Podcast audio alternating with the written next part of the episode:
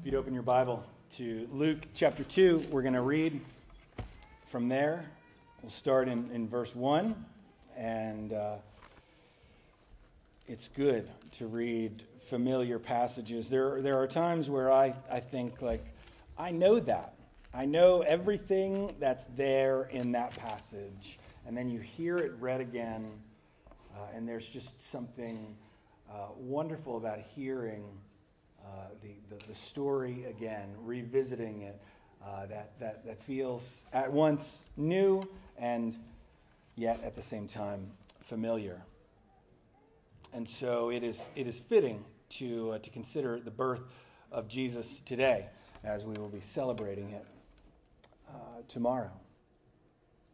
Luke chapter 2, starting in verse 1, the scriptures say, In those days, a decree went out from Caesar Augustus that all the world should be registered.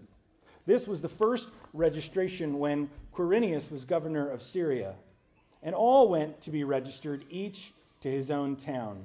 And Joseph also went up from Galilee to the town, from the town of Nazareth to Judea, to the city of David, which is called Bethlehem because he was of the house and lineage of David, to be registered with Mary, his betrothed, who was with child. And while they were there, the time came for her to give birth, and she gave birth to her firstborn son, and wrapped him in swaddling clothes, and laid him in a manger, because there was no place for them in the inn. And in the same region, there were shepherds out in the field, keeping watch over their flock by night. And an angel of the Lord appeared to them, and the glory of the Lord shone around them, and they were filled with fear.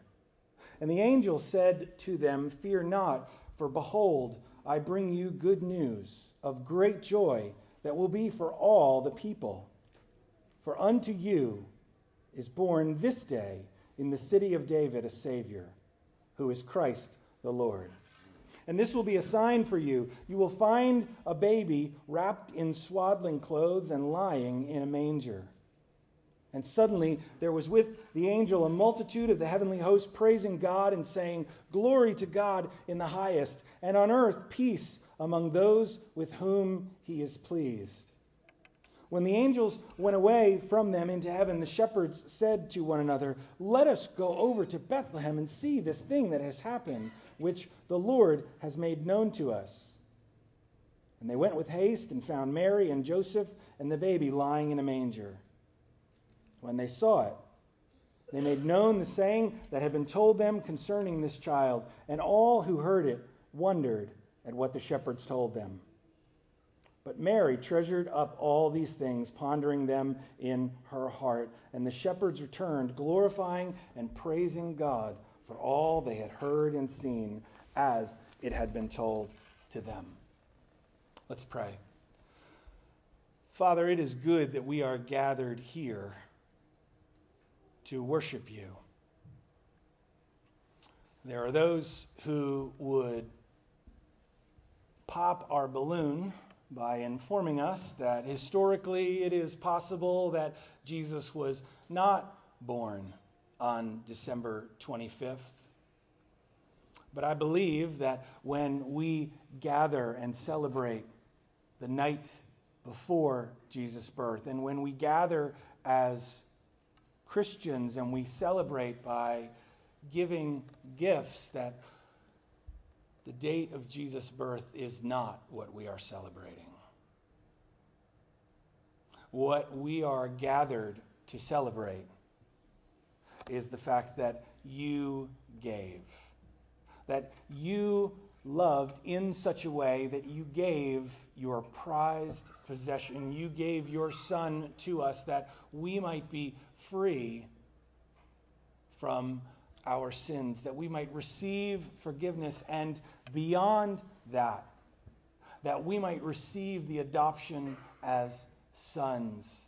The blessing, the promise that you hold out to us is not just that our sins are forgiven and we can go away, but that you invite us to become family. You promise adoption as your children. you promise that you will never leave us or forsake us. What amazing good news. And so, Father, we pray that as we approach the scriptures, as we look into the manger, we pray that we would not walk away unchanged. But just as the shepherds had an experience that changed them, we pray that we would be reminded of what we believe. Or that we would discover something new at the manger. And that we would walk away as the shepherds did, amazed, overjoyed, and ready to share with others who need to hear. Lord, we thank you for your grace and your encouragement to us. We pray that you would speak to us now from your word, and we pray this in Jesus' name. Amen. Uh, prepping for uh, a Christmas message, uh, sometimes you, uh, you know, at, at, this point, I've, I've probably done uh, 15 years of Christmas messages, and uh, you know sometimes it's three messages a year, sometimes it's four, and uh, so in, in in prepping for Christmas, it's like okay, let's let's see if there's anything out there that I've not said yet. Is there anything new? And so I go to that grand storehouse of human knowledge known as Google, and I start to look for maybe some new thing that I've not yet heard. Um, and, and so I, I, was, I was thinking about today, and so I'm, I'm typing in manger, right? You know, and looking, and uh, of course the, uh, the story of the hymn Away in the Manger came up. You know, not, not going to do that. Um, there's the, underneath the Google box, if you're familiar with Google, and I'm, I'm sure you are, it says, Are you sure you didn't mean manager? Right? And then there are, uh, there, there's this thing out there. I have no knowledge, so if you go, you do this at your own risk. Uh, there's, there's I am the manager stories that are out there. I don't know what they are. Um, but there's also all these stories that are attributed or connected to the misspelling. And so there's like how to be a good manger, you know, which are probably referring to manager, not, you know, the act of, of holding feed for animals. Uh, one that I, I, I, scrolled past like three, I'm, I'm like, come on, give me something good, give me something good, you know, and I'm on like page four, and I keep seeing the story or the fable of the dog in the manger. And I'm like, what is this? Like some chicken soup for the soul, Hallmark movie thing? But this goes all the way back to Aesop. So interesting. Aesop, you know, he's been around for a while. And so I, I, I check it out. And here's, here's the story.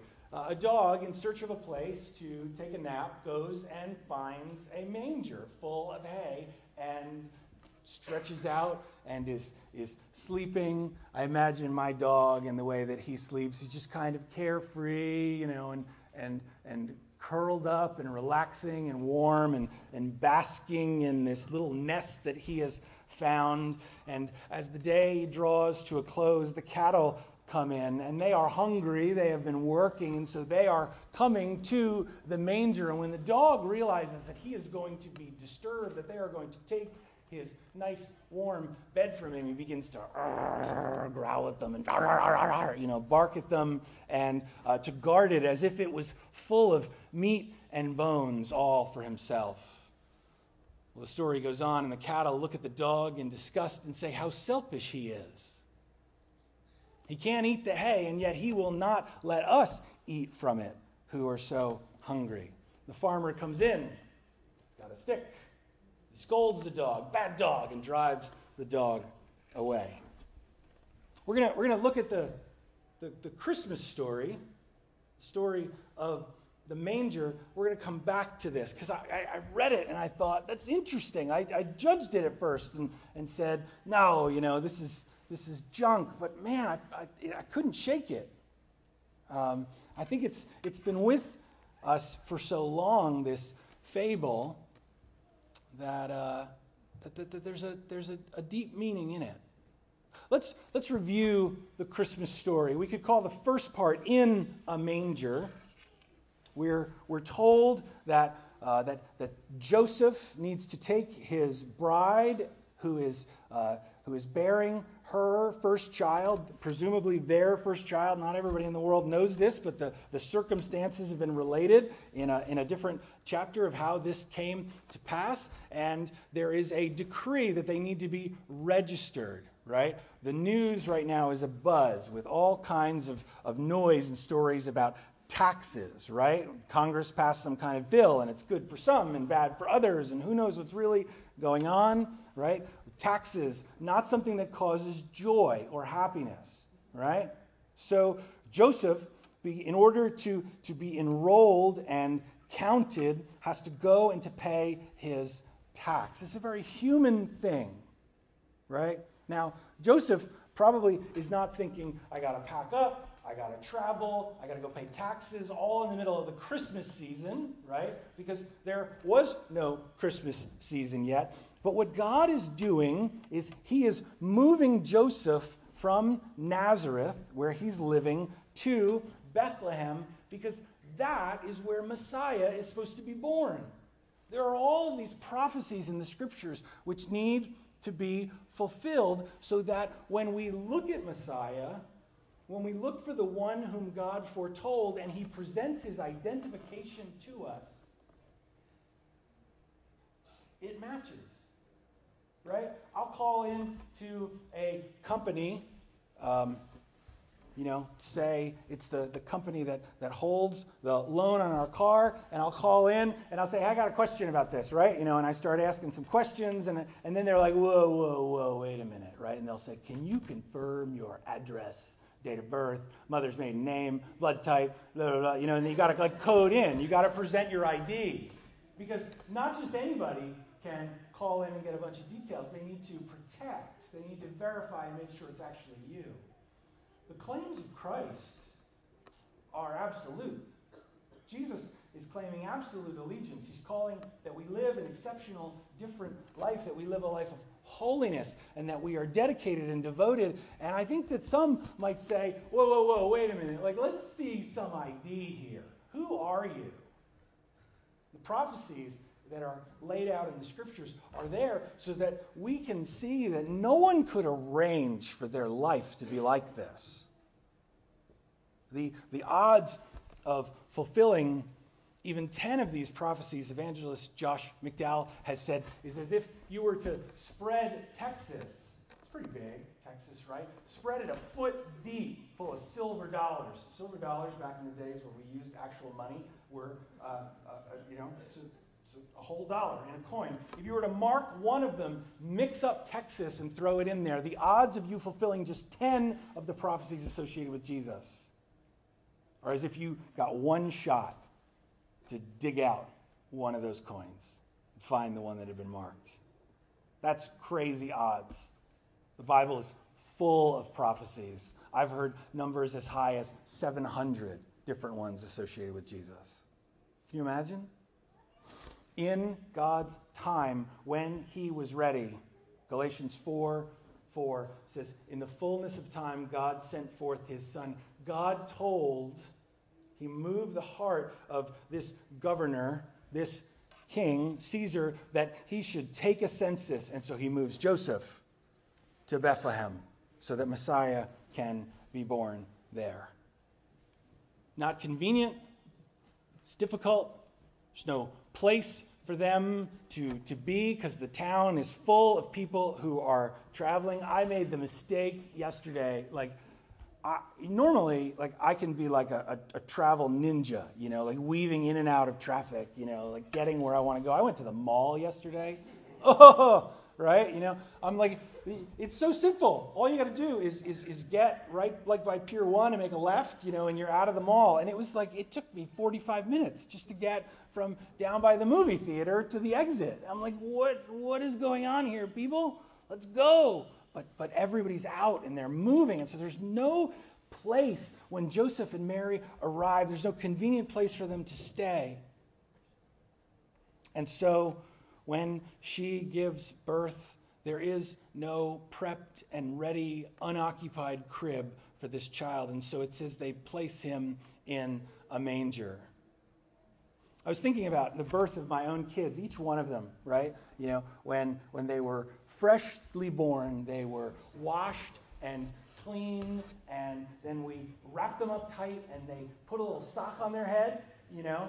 They squirt that stuff in their eyes, you know, like, and, and they put the little they put the little foil heart on them, and they connect it to the thing just to make sure that they're they're doing well. It's a little heart monitor thing. At least they did this 18 years ago when Sam was born. Um, and, uh, and then they put them in this little box, right? It's like a little clear baby carrying thing with wheels, right? And then they wheel them all over the place. This little, little place, little safe place. And so I think as Joseph has got this new baby, he's like, where are we going to put this kid down? Let's put him right over here in the box, in the manger. Now, I don't want to mess with anybody's hymns or traditions, but I'm thinking, like, if it were me, I'd be like, let's clean all that hay out of the manger so no cow or pig or duck or whatever else we got in this place comes over here. I don't think there are any ducks.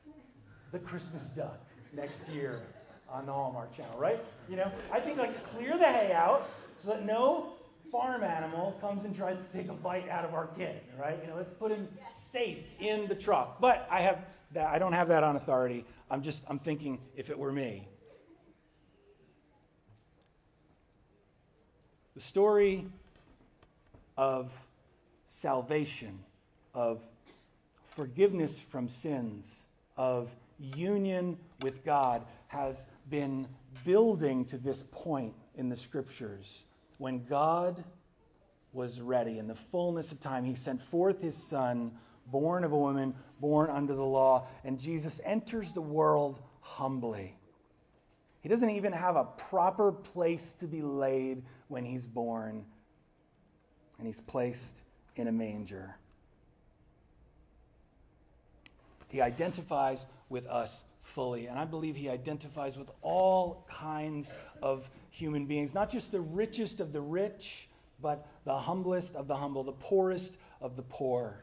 He takes on our humanity and he enters the world as a precious child and he's placed into a safe place so that he can grow. Hebrews 2:14 speaks about his identification with us. Since therefore the children share in flesh and blood, that's us, we've got flesh and blood. He, that's Jesus, himself likewise partook of the same things that through death he might destroy the one who has the power of death, that is the devil and deliver all those who through fear of death were subject to lifelong slavery. Jesus enters into our existence. He's born of a woman, he's born under the law. He takes on our lot in life that he might redeem us from the slavery of fear of death. The gospel begins in a manger. But what we see, the story moving on, we see the manger is now converted from a place of safety and rest into a sign.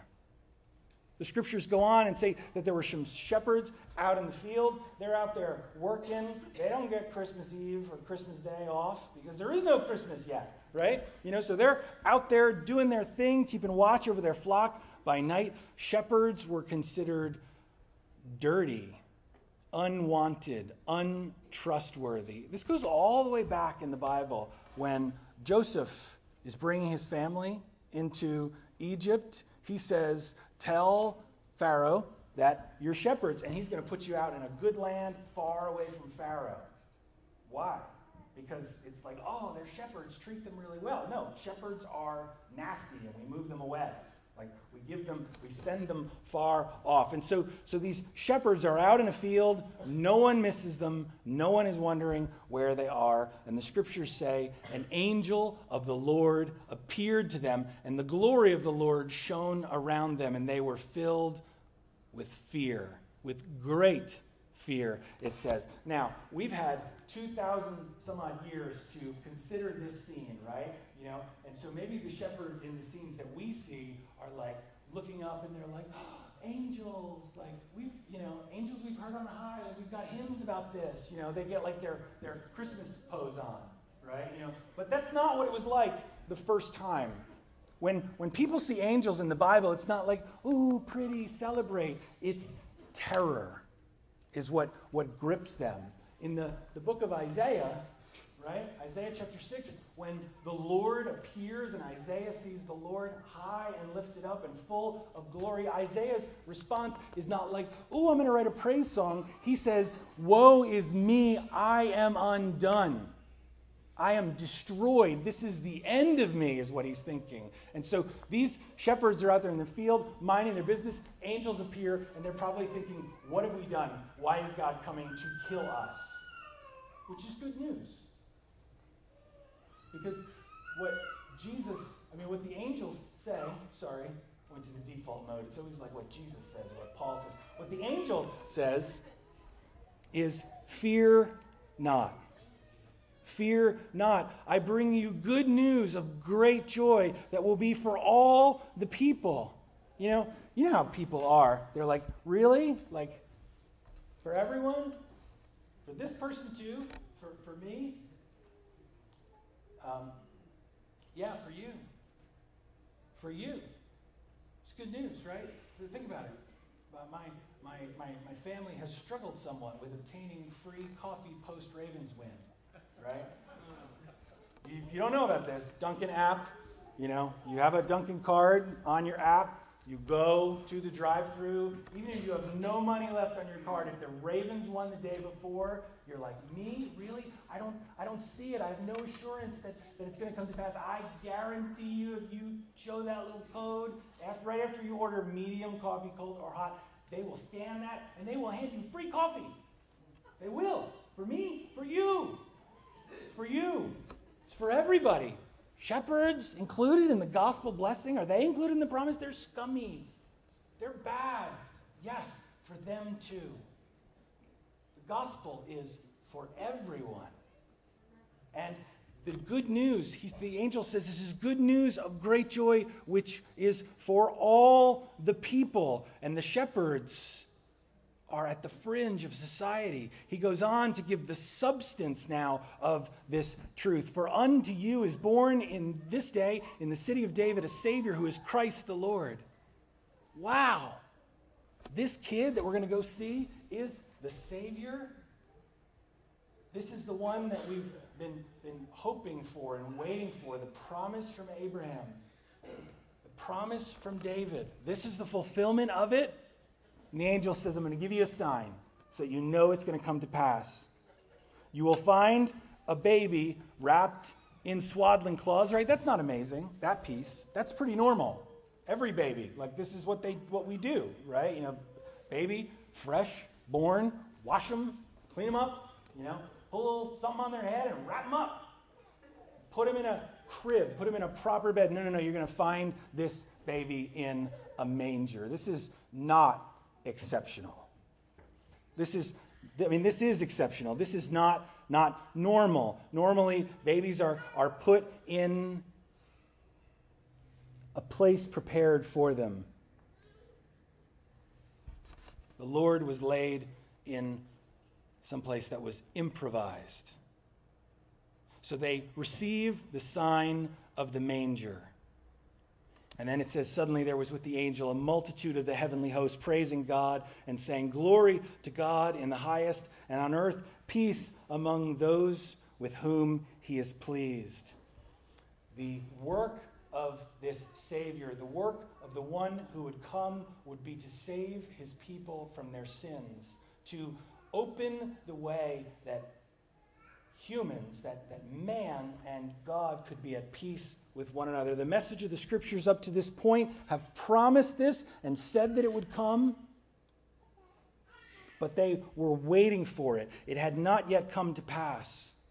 This one, when he grew, he would live underneath the law. He came and took on human flesh, and he would go to the cross and die in the place of any who had sinned. And so the song that they're singing here is that God will be glorified because his wrath will be fulfilled in Christ, and their sins will be paid for by his sacrifice. And God won't say, okay, punishment has been laid out, now therefore go away. Instead, he'll say, you can be family. We can be one. We can be together. On earth, peace among those with whom he is pleased. The angel doesn't say, and you got to wait 30 years. The angel says, you're going to see a sign that it's so. You're going to go look, and you're going to find this baby in a manger, and you're going to know that this is what's going to come to pass. So, the reaction. First, we have the fact that Jesus was laid in a manger. Then we see the manger converted into a sign. And then I believe that we can look at the shepherds and we can say that the manger is the key to their reaction. It's the key to their knowing what's going on. You know, the star of the story here is not the shepherds, right? They're not the heroes. Star of the story is not Mary or Joseph. I think there are, there are two heroes here, and one of them is Jesus. He's the main star. This is his origin story, right? This is him coming into the world and, and taking on human flesh, and, and he can't do anything yet because he's just fresh and new, and besides, he's all wrapped up, right? You know, and he's just laying there throughout the story. But that's his purpose here is to be born. The second star is the manger itself, it is the sign. It's a stage, it's the platform for the drama to play out on. They see the manger, and it points to what is contained within it. It is the sign that, that indicates that all that's been said to them and promised to them is true. You ever wonder what it was like for them to look? Right? Like they didn't they didn't have the star. That's for the wise men. The wise men came. Like they probably had to like peer in windows or knock on doors or something. Like, so there's a little bit of, of, a, of a, maybe a creepy vibe going on. Like, you know, they just keep appearing. Like, is this a place? You know, go away, like shrieking in Bethlehem, you know, as they move from place to place. But they, but they find the house, right? And Mary and Joseph are probably not weirded out by this at all. You know, Mary had angels appearing in her house. Joseph's got angels appearing in his dreams. You know, this is this is probably getting to be normal them. You know, they're like, oh, people at midnight. Okay, cool. You know, and so and so the shepherds show up and they find the child lying in a manger. It says they made haste and they found him. When they saw it, they made known the saying that had been told them concerning the child. We were out in the fields. There were angels. They appeared. We were like, we're going to die. And the angels said, don't fear good news. A Savior's been born. And they, and they, they, they told us that He was for us.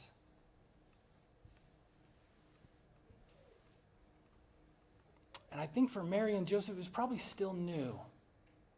They had, they had heard promises, they had heard things, and maybe they were like, Are we, are we, ima- like, are we imagining this? I mean, everybody thinks their kid is like the cutest and the most special, and, you know, like, are we just, you know, they, uh, they, they, they have these people come and visit and tell them, and their faith probably grew. The, the verse says that Mary treasured up all these things, pondering them in their hearts. But the shepherds returned, glorifying and praising God for all they had heard and seen. And, and it said that they made known the saying all who heard it wondered at what the shepherds told them. I think they spread this news. They began to share, and they were like, The Messiah has been born, and we saw him. This is what we heard. And, and, and it says that people marveled at it. Seeing the baby lying in the manger was proof that all that God had promised was true. All that God had promised was true. He gave them the full good news that the Messiah would, would be the Savior of the people. But he was not going to be Savior yet. They would have to wait for it. And so the sign of the manger, finding the baby in the manger, is a down payment so that they know that it's, that it's true. That God would follow through on everything. Their response is to go and tell. So let's rewind and think about the dog in the manger for just a second. The manger is prepped and ready and full of good things. And the dog comes and finds comfort in the manger. And then he keeps it all for himself. And when others come, he doesn't allow access. As we consider Jesus and Christmas and the reaction of the shepherds, let's consider this that good news is comforting, it is for us. Your theology and understanding of who Jesus is and who you are in Christ and what Jesus has accomplished in your life and what he has delivered you from ought to be deep and wide, and it ought to be humbling. You ought, to, you ought to hear of what Jesus has delivered you from and be moved to gratitude and thanks to God. But don't make the mistake of then thinking that this is about you. The story is not about the shepherds, the story is about Christ. The story is about the one who came to deliver us, and he is placed in the manger, and the manger becomes a platform that others can see Christ. And so when we think about what we want to be, don't be a dog, right? Be a manger. Be a receptacle or a platform on a stage that makes Christ known so that he can be seen. I believe that we are living in a time that is shaping up to be incredibly honest. John is absolutely right when he said this morning that Merry Christmas is coming back into vogue, right? Our culture decided that it wanted nothing to do with God. The powers that be were like, remove God from this place and that place. And you know what happened? We thought, oh, we'll just take religion out of everything and everything will get better and happier. You know what's happened? Everything's gotten darker and worse. The mistake would be to try to ram it back into all these cultural places and to say, let's just put everything back to the way it was. You know what? Instead, we have an opportunity as believers to say, there is good news here. That Christ is for you, that He desires for you to come, that He will satisfy you and meet your needs in a way that money, pleasure, power, comfort, all the things that you desire and crave and want, you, you receive them, and then you find that they're empty. I, I, I believe that I have beaten the expensive technology will cure my life bug. I think I have. I think I have. Right? I've not yet succumbed to the internal pressure and bought an Apple Watch. I'm like holding it out there. Like, not going to do it right? And that, that proves to me that I'm winning the, the fight. Because you know what happens? I get myself in this place. My wife has seen me wrestle where I'm like, oh, if I just get this thing, this little device, it will solve all my problems. You know what happens? You get it, and nothing's different. Now you gotta like talk to people all the time you, you got that thing, you know? Like we, we think that by acquiring or by attaining some goal that all of our problems will go away. The world knows deep inside that all of these things are unsatisfying, but there is no answer.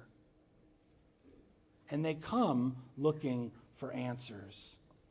We have an amazing opportunity. People are gathering, celebrating, enjoying, and they're doing so in a time of tremendous stress, rumors of wars, financial struggles. Our society has, is, is going through so much strain and turmoil, and they can come to the manger. And so, my encouragement to you is make sure that there are good things there. Make sure that Christ is there and that he can be seen. And don't bark at the world. Don't bark at people when they come seeking something good. When we make Christianity about something other than Christ, when we make it about being good, we, we bark and attempt to drive people away.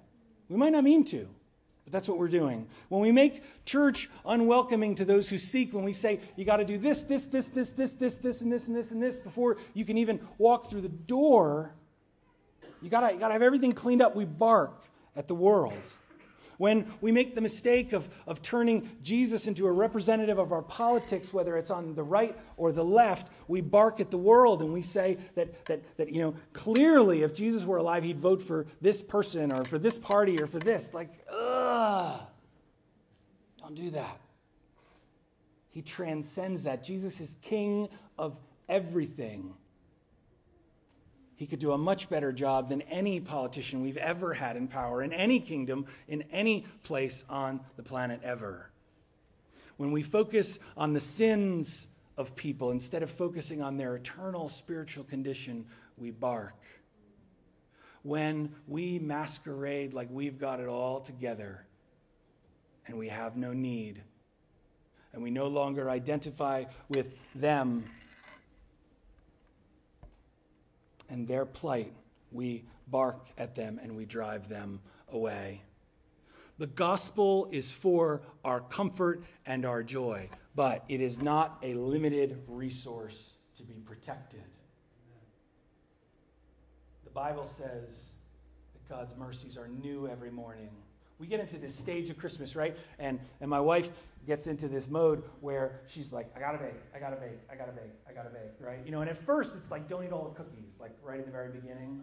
And then she like outstrips our ability to eat cookies, right? Like you, the cookies just keep on coming and coming and coming, and there's more and there's more and there's more. And like, the, we can't eat that many cookies, right? You know, there's always something coming out of the oven. There's always something new. That's the way the gospel is. There's always more. There's always more. There's never a lack. There's never a limit. There's more. There's more for everyone. There's enough out there to meet the needs of the entire world. And so, as the world comes to eat, as people look for meaning, as they quest for answers, let's make it our prayer that we display Christ. Jesus is to be seen, He's to be seen through us. Let's not obscure him. Instead, let's offer him to the world. That is our mission. There's good news. The gospel is for us. God is for us, but he is also for those who desperately need him. That's good news. Let's pray. Father, as we light the last candle,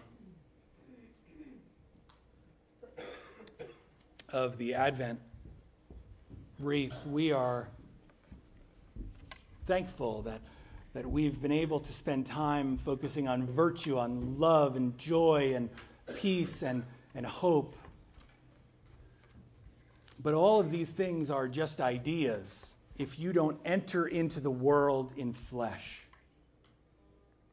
If you don't take skin upon yourself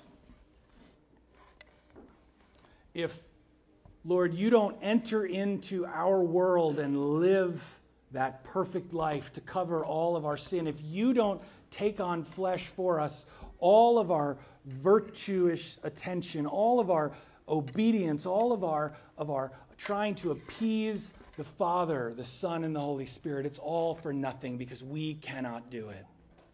And so we are thankful that at the center of the wreath, there is a candle for Jesus. It's just a symbol, but it's an important one. We pray that at the center of all that we do, at the center of our motivation for sharing with others, that, that of our speaking up for holiness and righteousness and goodness, that we would do so in humility, hoping, praying, speaking, working, that others might come to know Jesus that they might see that you will never leave us or forsake us, that they might see that there is a peace even in the midst of difficulty and storms that passes our ability to attribute it to our circumstances or our feelings. Father, we pray that, that we would be vessels entrusted with amazing treasure ready and willing to share with all who need to hear it, Lord. We pray this by your grace, for your glory, and for our joy. In Jesus' name, amen. Let's stand and sing this closing song together.